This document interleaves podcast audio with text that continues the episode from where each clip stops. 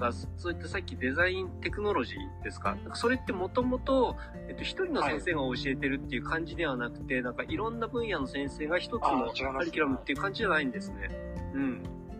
これだからまあいろんな分野の先生が一つのテーマについて、うん、じゃあ例えば今回はエジプトの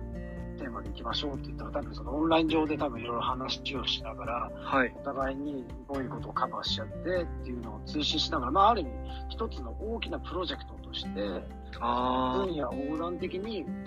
学ぶっていう、はい、そういうスタイルになってるわけですね。だからまあプロジェクトラーニング、あるいは実際にその作ったりとかそういうのも含めてだからアクティブラーニングっていうふうにまあ言うのかもしれないんですけども、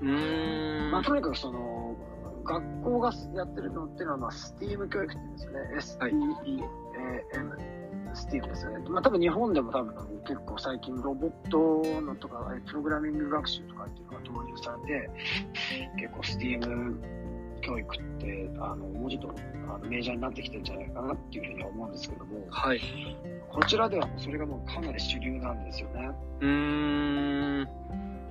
なるほど。さらにその STEAM 教育の STEAM のそれぞれが、こう分離してないっていうことですね。なんか今のお話を聞くと、ね、教える、それがあれです ね、聞いて初めて、ああなるほどっていう感じで、なんかそれぞれでね、サイエンスとかテクノロジーとか分離してんのかなとか思っていたら、なんかそういうふうにさらになんていうの、学ぶにあたってこう楽しめるようなところを表に出すっていうことで、なんか自然にね取り込んでいくというか、学ぶことができますもんね。なるほど、すごいな。そうですね。だから日本だと分断してこの教科はこの教科はこの教科、あたかもなんか関連性がないようなそういうふうな、なんかね、イメージをつくじゃないですか。こちらだと全部つながってんだよっていう、そういうふうなアプローチなんですよね。だから例えばまあアートだったらアートっていうその側面っていうか、まあスキルを磨くためにやるけども、でも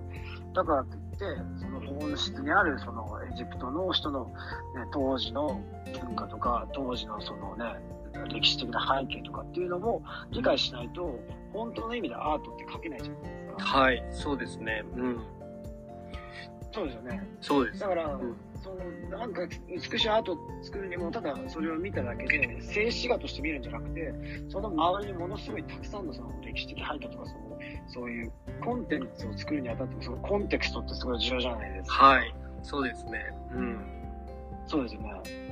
だコンテンツを学ぶにしてもコンテクストっていうのも一緒に学べるようなそういう風な仕組みができてるん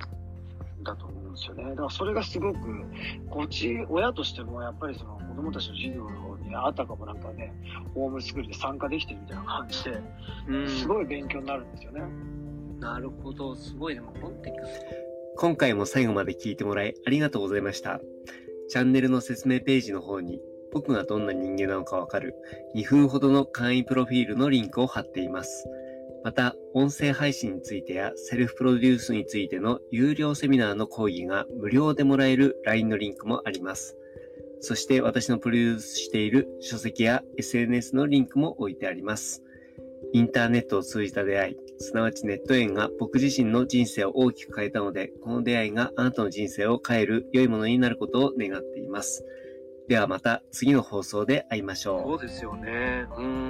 本当なんか俗人的なところがすごいあるなっていうふうに思ってましたけど、そういうプロジェクトってもうこれからってそういうなんかプロジェクトで何かをやっていくっていうのはすごい大事ですもんね。なんかそれを見せるっていう意味でも。そうですね。